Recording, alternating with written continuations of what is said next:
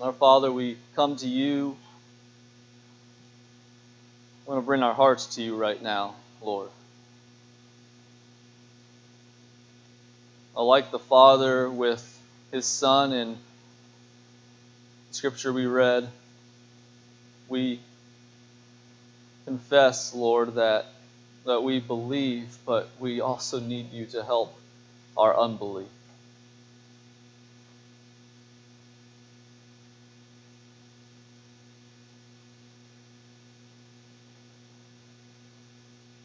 Lord, we believe in the gospel. We believe that you are our creator and sustainer. And that though we sinned against you and, and though we deserve death and hell and condemnation, that in your love and your grace you sent your very Son to take our place, to die for our sins, to rise again, that one day he will come again, that our hope is in glory, our hope is eternal. Lord, we believe these things, yet we need you to help our unbelief because we do not live so often like these things are true.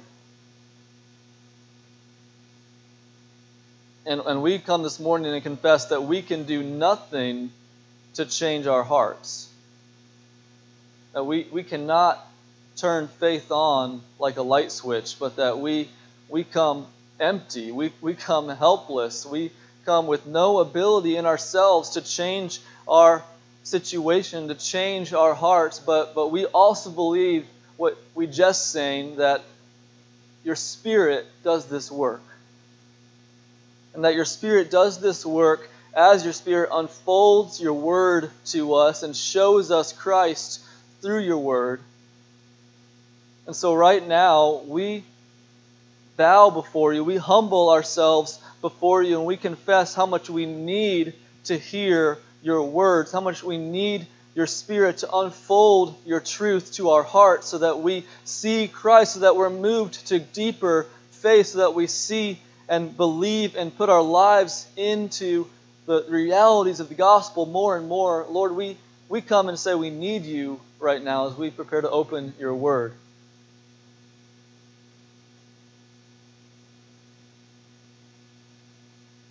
You are a God who speaks.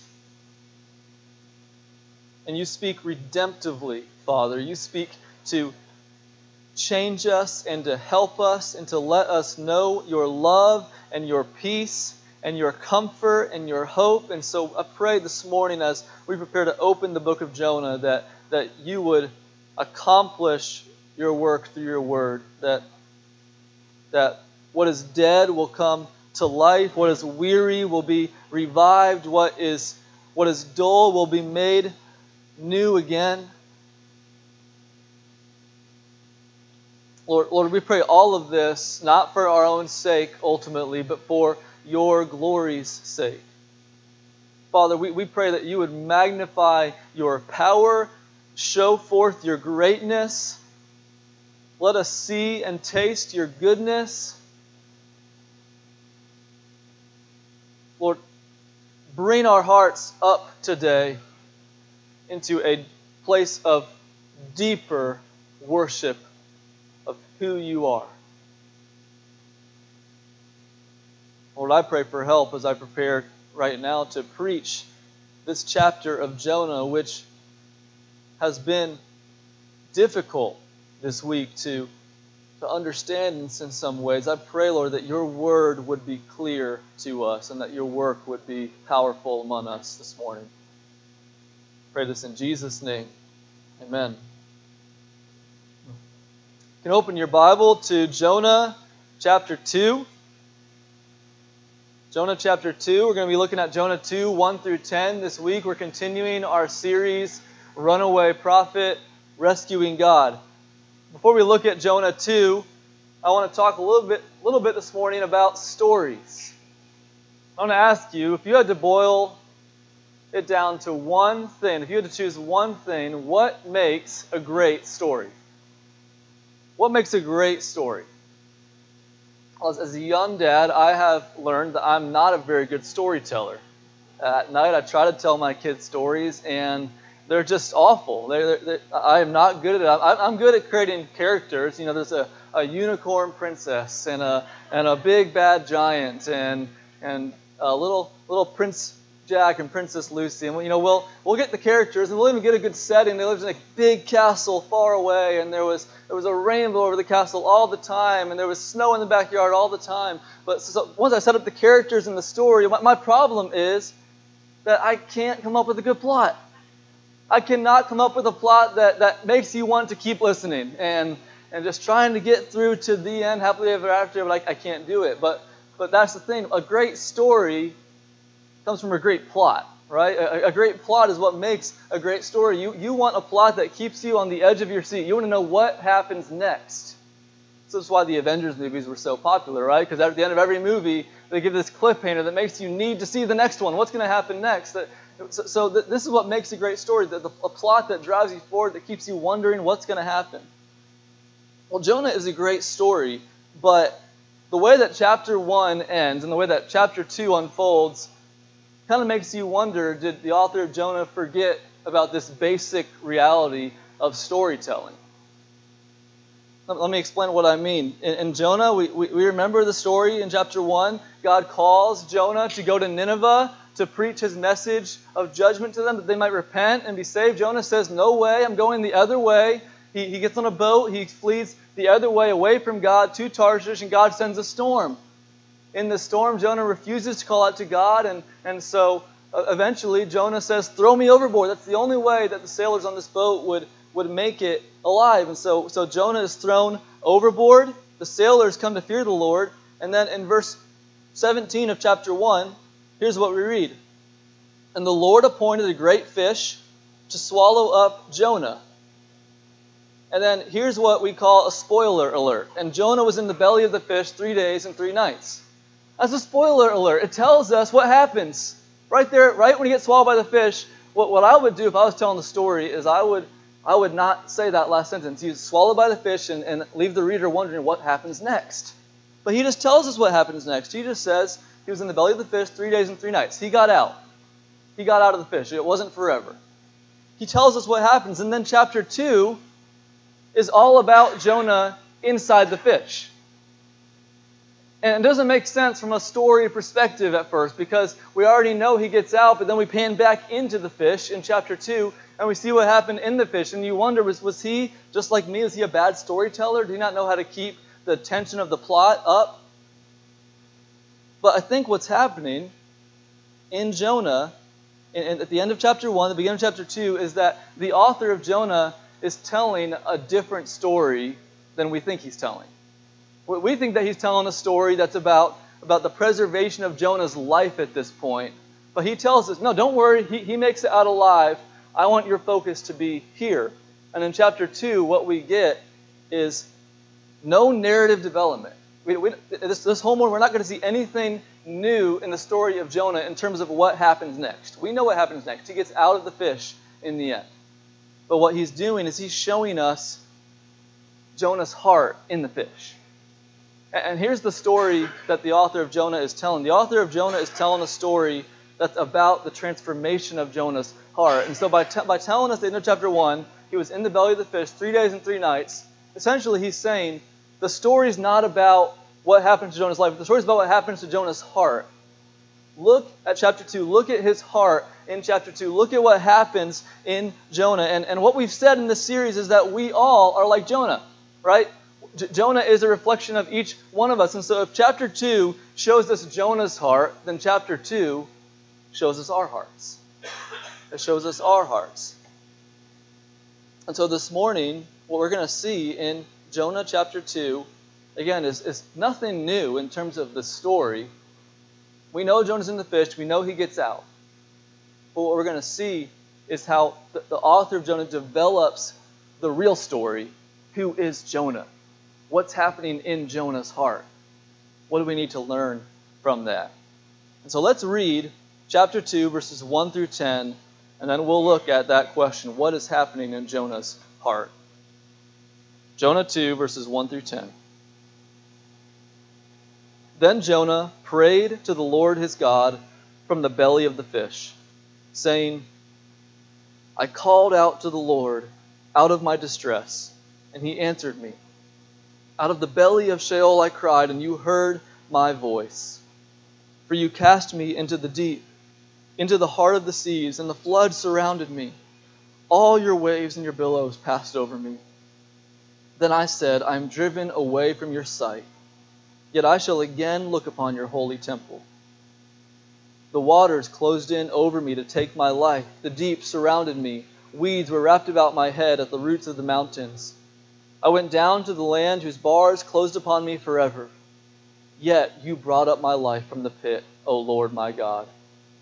When my life was fainting away, I remembered the Lord, and my prayer came to you into your holy temple. Those who pay regard to vain idols forsake their hope of steadfast love. But I, with the voice of thanksgiving, will sacrifice to you. What I have vowed, I will pay. Salvation belongs to the Lord. And the Lord spoke to the fish, and it vomited Jonah out upon the dry land. This chapter is very simple structure. We, we see in verse 1 the introduction to Jonah's song. The, the, the scene is set for us in verse 1. Then verses 2 through 9 is this song of Jonah that he prayed inside the belly of the fish. And then verse 10 is the release of Jonah from the fish. We're going to focus in on the song today and look at the song for these heart attitudes. We're going to see four heart attitudes that we see in Jonah's prayer in verses 2 through 9. But before we look at 2 through 9, I want to make one observation from verse 1.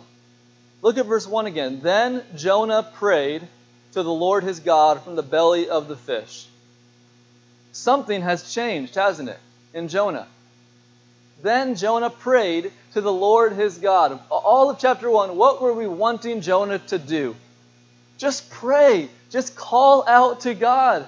Just turn from your sin. Turn to him. Repent. Call out for mercy. And Jonah would not do it. When he when the, the storm came, he went down to the boat, was asleep. The, the, the captain came and said, Call out to your God. Jonah wouldn't do it. They said, What should we do? Instead of saying, I'm going to repent, he says, Throw me overboard. Jonah refused all throughout chapter 1 to call out to God. He was running from God.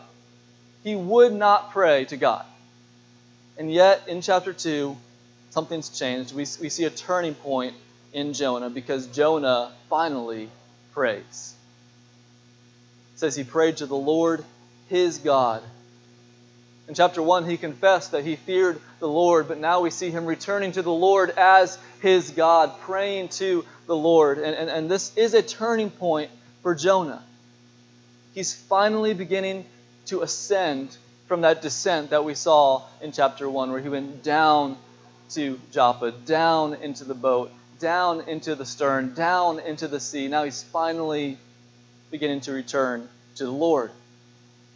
And so he's praying inside the belly of the fish. And just picture this, church, because we grew up with pictures of Jonah, and what we picture is, is a big open space, and Jonah's got a little candle, right? And he's in the whale, and he's and maybe he's got his hymnal with him, and he's, he's praying and he's singing. But that's not what's happening with Jonah. Jonah is inside this fish. It's dark. It's nasty. He doesn't know what's going to happen. He, he's he's probably scrunched up and, and wet, and it's just disgusting. And he's and he's in there, and he's and he begins to pray to God. And and, and in the fish, he he prays this psalm. And what we find out in this psalm is that what, what this psalm is, it's, it's actually a song of thanksgiving. So 2 through 9, this is a song of thanksgiving from Jonah to the Lord. See, Jonah's in the fish. He's not been delivered to the land yet, but Jonah recognizes that God has already done a rescue. Jonah recognizes that he was about to die, and then a fish came and he realizes, I'm alive. I'm not dead. I'm alive. And so he sings this song of rescue to the Lord. And what I want to do as we go through this song again is look at four heart attitudes that we see in Jonah. First, let's look at verses 2 and 3. Jonah says, I called out to the Lord out of my distress, and he answered me. Out of the belly of Sheol I cried, and you heard my voice. For you cast me into the deep, into the heart of the seas, and the flood surrounded me. All your waves and your billows passed over me. So Jonah is thinking back here to what happened to him in the ocean, in the storm. God has answered him, and so he's saying the song of thanksgiving. He begins this song of thanksgiving by remembering his experience. And what does he say? He says that he was cast into the deep. He was cast into the heart of the sea. The flood surrounded him, the waves and billows passed over him. Just imagine being in the ocean in a storm. You are surrounded by water. Waves are crashing over your head over and over again. This was Jonah's experience at this point. Now, listen to what he says, though, about the Lord. He says, You cast me into the deep. You cast me into the deep. Your waves passed over me. Your billows passed over me. Here's the first heart attitude we see in Jonah is that he acknowledges God's hand in his life. He acknowledges God's hand, he acknowledges God's control, acknowledges what God is doing. He recognizes that, yes, even though these sailors are the ones that threw me over, no, God, it was you who cast me into the deep. Even though these waves are crashing over my head, I know it's your hand that is pushing these waves over my head. This is from you. This is from the Lord. He acknowledges God's hand. Now, in chapter 1, we saw that Jonah had, had a framework for understanding God is sovereign. He said, I fear the Lord, the God of heaven, who made the sea and the dry land. He said, It's because of me that the storm has come upon you. But now, to the Lord, he finally acknowledges in prayer, This is from you. This is from you. Well, just think about that in your life, church. When you're in a storm, when you're in a trial, we can at one level know that God is in control, but it takes a whole different kind of thing in our heart to go to the Lord and say, You did this. This was your hand.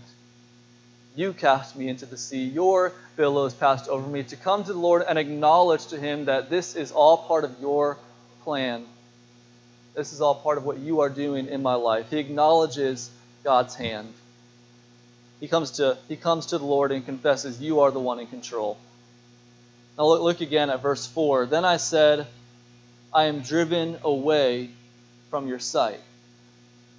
So, so this is Jonah's inter- interpretation of what's happening in his life at this point. These, these, these waves are passing over him. He's drowning in the sea, and he says to himself, I'm driven away from your sight in the ocean, he, he comes to this conclusion God is done with me. I'm driven away from your sight. But then, look at the end of verse 4 Yet I shall again look upon your holy temple. Yet I shall again look upon your holy temple. It's like this is a moment of clarity for Jonah. As, as he is descending into the ocean, faith ascends in his heart. He, he recognizes the moment that he says, I'm driven away from your sight, he recognizes, no, no, God, you are a gracious God. You are for me. I know that I will look upon your holy temple. Even though these waves are crashing over my head, even though I'm drowning, even though I'm about to die, I believe that I will look upon your holy temple again. And we see faith in God's grace shine through in Jonah. He not only acknowledges God's hand, but then he has faith in God's grace in this moment. He says, Even though I know that this storm is a judgment from you for my sin, he also recognizes and believes that this is not the end. He believes that God will not let him truly go down to the belly of Sheol. He believes that he will look upon the presence of God in his temple again. Faith shines through for Jonah here. Just think about that. There is no hope for Jonah, is there? Again, think of the scene. You are drowning. You are waves are crashing over your head. There's a storm all around you. The floods are pressing down on you. Absolute despair, knowing that it's for your sin that this is happening, and then in the middle of it, this this clarity. You won't let you won't let me die. You will not let this be the end. I will see your temple again. It makes no sense. It, it makes no sense in the story of Jonah. It would make no sense for someone to say that in this moment except that Jonah knows that God is a gracious God. Jonah knows that God is for him. Jonah believes that God has a plan. And Jonah puts his faith in God's grace. So again, think about your life. Think about the storms that you're in. You, you recognize, God, this is from you. You recognize, God, you are sovereign. You have done this. But then in that, you also say, God, I believe you are for me. I believe that, that you will not let this be to my demise. I believe that you will work this for good. I, I believe I shall look upon your temple again. Faith in God's grace comes through for Jonah in this moment. Well, in that moment uh, was not apparently the moment that that Jonah was rescued. Look again down in verse 5. The waters closed in over me to take my life. The deep surrounded me. Weeds were wrapped about my head at the roots of the mountains. I went down to the land whose bars closed upon me forever. And so Jonah has had this moment of faith, but he continues to go down. He says that the weeds are wrapped about his head. He's, he's getting tangled up in the water. He's, he's going down to the bottom of the ocean. The water is pressing down on him. He says, I went down to the land whose bars closed on me forever. Jonah knows this is it. I'm going to die. Yet you brought up my life from the pit, O Lord my God. When my life was fainting away, I remembered the Lord, and my prayer came to you into your holy temple. At the last moment, when it all seemed hopeless, it all seemed lost, God rescued Jonah from death. God sent the whale, and the whale swallowed Jonah. And again, Jonah recognizes in this whale, I'm alive, I'm not dead. God heard my prayer, God heard my cry. God responded to my plea for mercy my prayer came to him, it reached him, and he responded. And so he says, Those who pay regard to vain idols forsake their hope of steadfast love. But I, with the voice of thanksgiving, will sacrifice to you. What I have vowed, I will pay. Salvation belongs to the Lord. This is the third heart attitude we see. We see gratitude for God's deliverance, acknowledgement of God's hand, faith in God's grace, and then gratitude for God's deliverance. Jonah recognizes, I was going to die, and God saved me, and I am thankful to Him for saving me. And with, with thanksgiving, I'm going to sacrifice to Him, I'm going to live for Him, I'm going to fulfill the vows I've made to Him because of what He's done for me. He remembered me, and I'm going to live in thanksgiving in response. This is so good. This, this, this is this is the pattern of the gospel in our lives is that, is that God saves us and we respond with gratitude. We, we say, Thank you for saving me. Thank you for raising my life up from the pit. I want to give my life to you. I want to walk in your path. I don't want to run away from you anymore. Jonah is coming back to the Lord and saying, I want to live for you because you have saved me as a, as a sacrifice of thanksgiving to you who remembered me. And so there's so many good things happening in Jonah in this chapter. We, we see Jonah in, in a positive light for the first time in this book. He's, he's praying to God. He is acknowledging God's hand. He, he's putting his faith in God's grace. He's thanking God for his salvation. But there's a fourth attitude, I believe, that we see in these verses. And it, and it paints a little bit of a different picture of Jonah here for us. I need to remember when we interpret Scripture that context determines meaning. That, that's, a, that's a Bible study principle that we always just want to apply whenever, wherever, wherever we are in Scripture, whatever we're reading, the, the context determines the meaning of something. And in Jonah chapter 2, if, if this was just a standalone psalm, if this was just somewhere in the Psalms without any context, we probably would not make anything else of it. We would just say what we just said, and that would be it. But in the context of the story of Jonah, we can't help but, but read it a little bit differently. Let me say it this way. In Jonah chapter 1, again, what is Jonah chapter 1 all about? It's all about Jonah running away from God rebelling against God, disobeying the word of God, not praying to God. Chapter 2 comes and he's praying. What would you expect Jonah to say after chapter 1 when chapter 2 comes and he finally prays to the Lord? what would you expect, based on the story of Jonah, for Jonah to do in his prayer to God? You would expect confession of sin. You would expect, I was wrong. You would expect, I rebelled against you. You would expect, I deserved this judgment. You would expect, please forgive me for my sin. Please cleanse my heart. Please make me new. You would expect a turning of, of, from his sin to the Lord. But all you see, all you see is Jonah thanking God for saving him from the storm. But you don't see this, this confession that you would expect to see. And as the book goes forward, we'll realize that Jonah really hasn't changed all that much.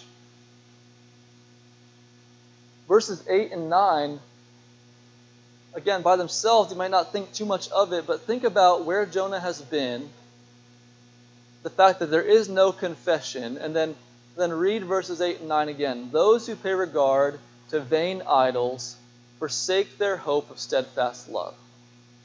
But I, with the voice of thanksgiving, will sacrifice to you. What I have vowed, I will pay. Salvation belongs to the Lord. See what Jonah does there? Jo- Jonah sets up two groups of people in his mind those who pay regard to vain idols, and over here, himself. We, we got idolaters, and we've got me, Jonah. He says, Those who pay regard to vain idols forsake their hope of receiving steadfast love from God. They're not going to receive steadfast love from God because they're worshiping idols. But I, I'm not like them.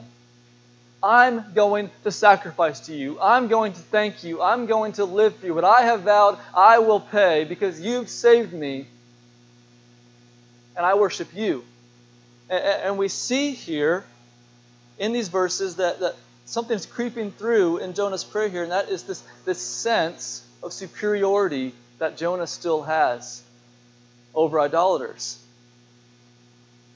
Now, something in this text that I think confirms this for us.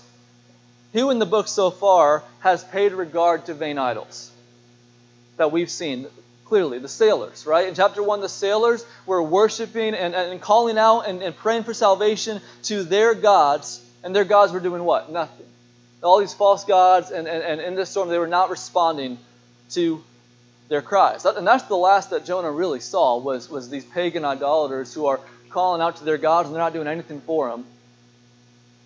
He doesn't know what happened next. He says, he says, I will sacrifice to you. What I have vowed, I will pay. But where else have we seen that language? Sacrifice and vowing. Look back at chapter 1, verse 16.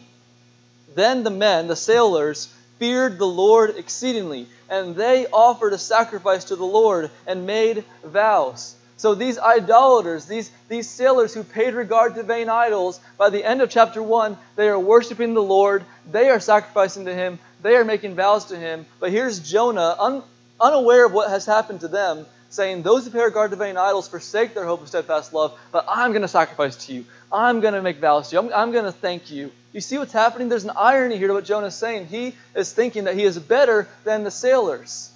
He's thinking that, that they have no hope, but that he has hope because of who he is, because he's one of God's people. God has given steadfast love to him. He, he doesn't realize that God has done the same thing for them that he has done for him. He, he doesn't realize that the sailors in him have experienced the same salvation and that they're making the same response that he now commits to make. There's this superiority coming through. Listen, listen to what Tim Keller says about this verse. He says, Despite Jonah's breakthrough here, Jonah has not grasped grace as deeply as we might first think he has. There is still a sense of superiority and self righteousness.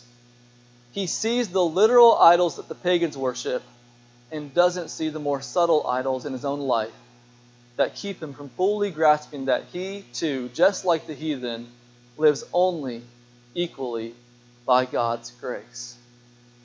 He sees their idols, but he still doesn't see his idols. He may know that he's sinned because he recognizes, God, this was your hand against me, but he's not confessed what's going on in his heart to the Lord yet. He's returned to him in prayer, but he's not returned to him at the deepest level. There's still work to do in Jonah's heart. Now, this makes verse 10 all the more surprising. Because in verse 10, the Lord releases Jonah from the fish, but, but we have to ask how, how might God have responded at this moment if if Jonah really has not learned his lesson, if Jonah really has not yet confessed his sin, if he's not yet repented of what he's done, if he's not yet asked for forgiveness, God could have let Jonah stay in that whale as long as he wanted to until Jonah finally got it. He could said, You are not getting out of timeout until you say you're sorry. right? But he doesn't do that. God, in his mercy, releases Jonah from the whale, even though Jonah still has work to do. Even though Jonah is not where he needs to be yet, God, in his mercy, saves him. Jonah ended his prayer saying, Salvation belongs to the Lord.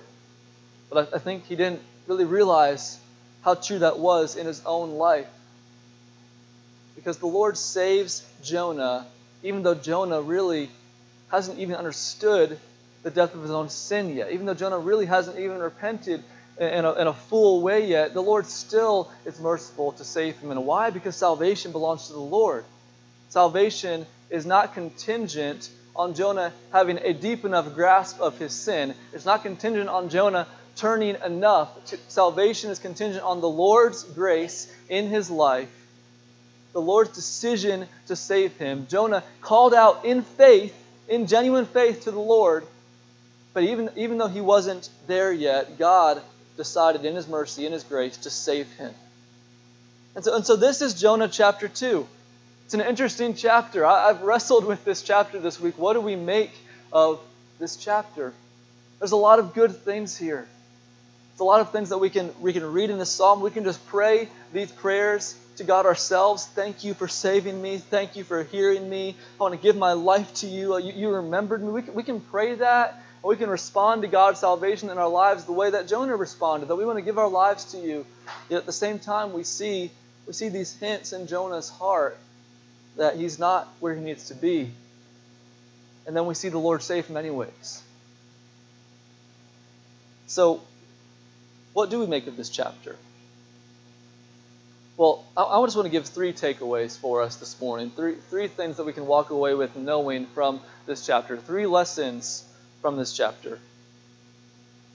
First, our hearts are always in progress. Our hearts are always in progress. This picture of Jonah in chapter 2 is real. It, it, it, this, is, this is such an accurate picture of the heart of a believer. God is doing good things. There's, there's growth, there's change, there's faith, there's gratitude, yet at the same time, there's sin, and there's idols, and there's hiding, and there's, there's running away from God at the same exact time. This is such an accurate picture of our hearts in this life. We're not just either all in sin or all in holiness. We, we are always mixed our hearts are always in progress. We're never quite where we need to be in our relationship with the Lord. There's so many there's so many lessons inside that lesson that we can learn on the one hand this should drive us to to always pursue growth, to always pursue more holiness, to always pursue understanding our idols deeper and turning from them. We should we should always come to the word of God and and say, Lord, I know that there's sin in me. I know there are idols in me. Please show them to me. Please help me to grow. At the same time, though, this, this should this should encourage us in a sense to realize that that the Lord knows and understands and, and tells us that our hearts are never going to arrive in this life. We, sh- we shouldn't grow overly despondent when we realize that we still have sin in our hearts. We, shouldn't crash to the ground in despair when we realize that I, there's another idol in my heart that I didn't know was there. Because they're always going to be there. John Calvin said that our hearts are idol factories. There's turning out idols all the time, just one after one. We don't, we don't see most of them. We're blind to most of them. I don't think that Jonah necessarily was even aware what he was not saying to God in this moment. He was turning to the Lord. He was praying. He was thanking God. He was giving his life to him, but he wasn't aware of this deep rooted sin, this deep rooted idol in his heart. Our hearts are always in progress. We need to understand that about ourselves in this life, that we never arrive. We're never completely pure. Our hearts are always mixed, even as believers. This leads to the second takeaway. We are all in equal need of God's grace. We are all in equal need of God's grace. And I think this is really where Jonah was struggling. I, I think that Jonah knew in the ocean, I can't save myself. But he wasn't that surprised that God saved him. It, it wasn't. It wasn't really a, a big mystery to him why God would save him. I mean, he was one of God's people. He, he wasn't an idolater. He worshiped the Lord. Of course, God saved him. He knew he couldn't save himself, but, but at the same time, he, he kind of had this sense of, but yeah, of course he saved me he had this sense of superiority to the sailors. He had a sense of superiority to the Ninevites, that, that he's better than them, that he's he, he is more deserving of God's grace than they are. But but what Jonah needed to learn is that that he was in equal need of God's grace as the sailors, in equal need of God's grace as the Ninevites. His heart was, was no better than their hearts. Though they worshipped, as Tim Keller said, though they worshipped literal idol statues, he needed, he needed to see that I've, I've got the same idols in my heart. I've got the same idols in my life. An equal need of God's grace. You know, it, it reminds me of the parable that Jesus gave of the Pharisee and the tax collector in the Gospel of Matthew. The, the Pharisee and the tax collector are in the temple, and, and the Pharisee comes to the Lord and he, and he prays and he says, Thank you that I am not like this sinner. Now, he was probably genuine. He was probably very genuine. Thank you that I'm not like this sinner. Thank you that, that you have helped me to live a holy life, a good life. But what's the problem with that prayer? The problem is that he needed to realize no, I am like this sinner. I'm just like this sinner. I'm no different than this sinner. What he needed to say was, Thank you that even though I'm just like this sinner, that you have not let my life go my own way. Thank you that you have you have put your grace on my life so that, that even though I'm just like him, that, that you've allowed me to walk in holiness. But instead, he, he, he came to believe that he was different. He came to believe that he was better. He came to believe that there was something about him that was actually inherently superior to this tax collector over here. And this is what Jonah is struggling with. Jonah is struggling with realizing that he has the same heart as these sailors. Think about it in your life, uh, as you think about the people you interact with. Maybe maybe it's people that's close to you in your family, your friend circles, or maybe it's just people you see. But do you understand that you are you have the same heart? That no, your sins might be different, your life might be different, but you share the same heart with every other human being on this planet. No one is less in need of grace. We are all equally in need of God's grace.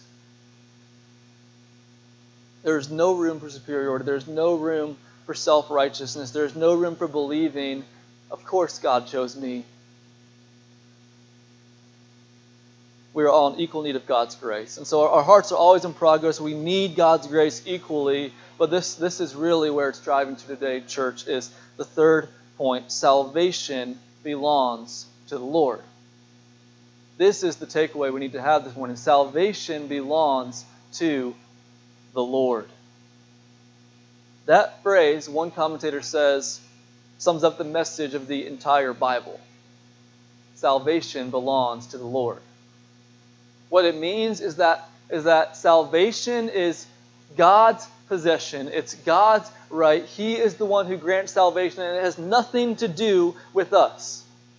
It has nothing to do with, with how we live, with how we how we operate with anything inherent in us. Salvation is from beginning to end the gift of God. It belongs to Him. And this is good news for Jonah, and it's good news for the sailors, and it's good news for the Ninevites, and it's good news for you and me, because if there was anything up to us in salvation, we would never be saved. If, if, if God was waiting on us to finally get it right, if God was waiting on us to feel sorry enough for our sin, if God was waiting on us to, to repent enough, if, if, if there was some bar we had to pass to get saved, it would never happen. Because we're, always in progress, we're in equal need of God's grace, but salvation belongs to the Lord, and He saves despite of ourselves. He, he saves us because it's His decision to save us, because it's His gift from beginning to end. You know, the, the Reformation 500 years ago uh, gave us this phraseology that, that salvation is by grace alone, through faith alone, in Christ alone. And this is what we see in Jonah chapter 2. We see a man who needed to be saved. We see that he did not deserve to be saved, but that God gave him grace. And we see that all he did was he called out in faith to the Lord to save him. And the Lord saved him. The Lord rescued him when he called out in faith, when he, when he turned to him and remembered him and put his faith in God's grace. The Lord rescued him. And on what basis did the Lord rescue him? On what basis did God extend grace to Jonah? When Jonah cried out in the storm of judgment, Save me, God, why did God save him? It's because later, as we've said every week, a better Jonah came who also cried out to God in the storm of judgment. A better Jonah came who cried out to God when he was facing God's judgment, but what he cried was this he, he cried out, My God, my God, why have you forsaken me? The better Jonah, who never disobeyed, cried out to God, Why have you forsaken me? And God did not rescue this better Jonah from death. God did not rescue Jesus Christ from death. God let Jesus die and let Jesus take the storm of judgment on the cross so that when Jonah cried out, God did save Jonah. So that when the sailors cried out, God did save the sailors. So that when you and me cry out, God does save us by His grace that comes to us through the costly sacrifice of Jesus Christ, who was forsaken by God for us. Salvation belongs to the Lord, and it's not about us. We're not saved because we contributed something. We're not saved because we were sorry enough, because we repented enough, because we believed enough. God's not measuring these things. God is saving all who look to Him in faith through Jesus Christ. And it is His gift. Salvation belongs to the Lord. Well, I want to give a very, very simple application today.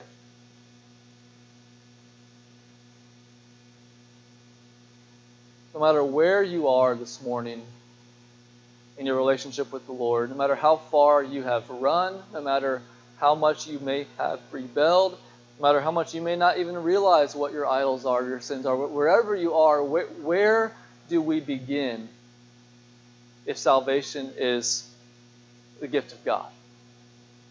What do we do? What should we do when we realize that we have sinned? What should we do when we realize that we have idols? What should we do when we realize that we need to change? Where do we begin?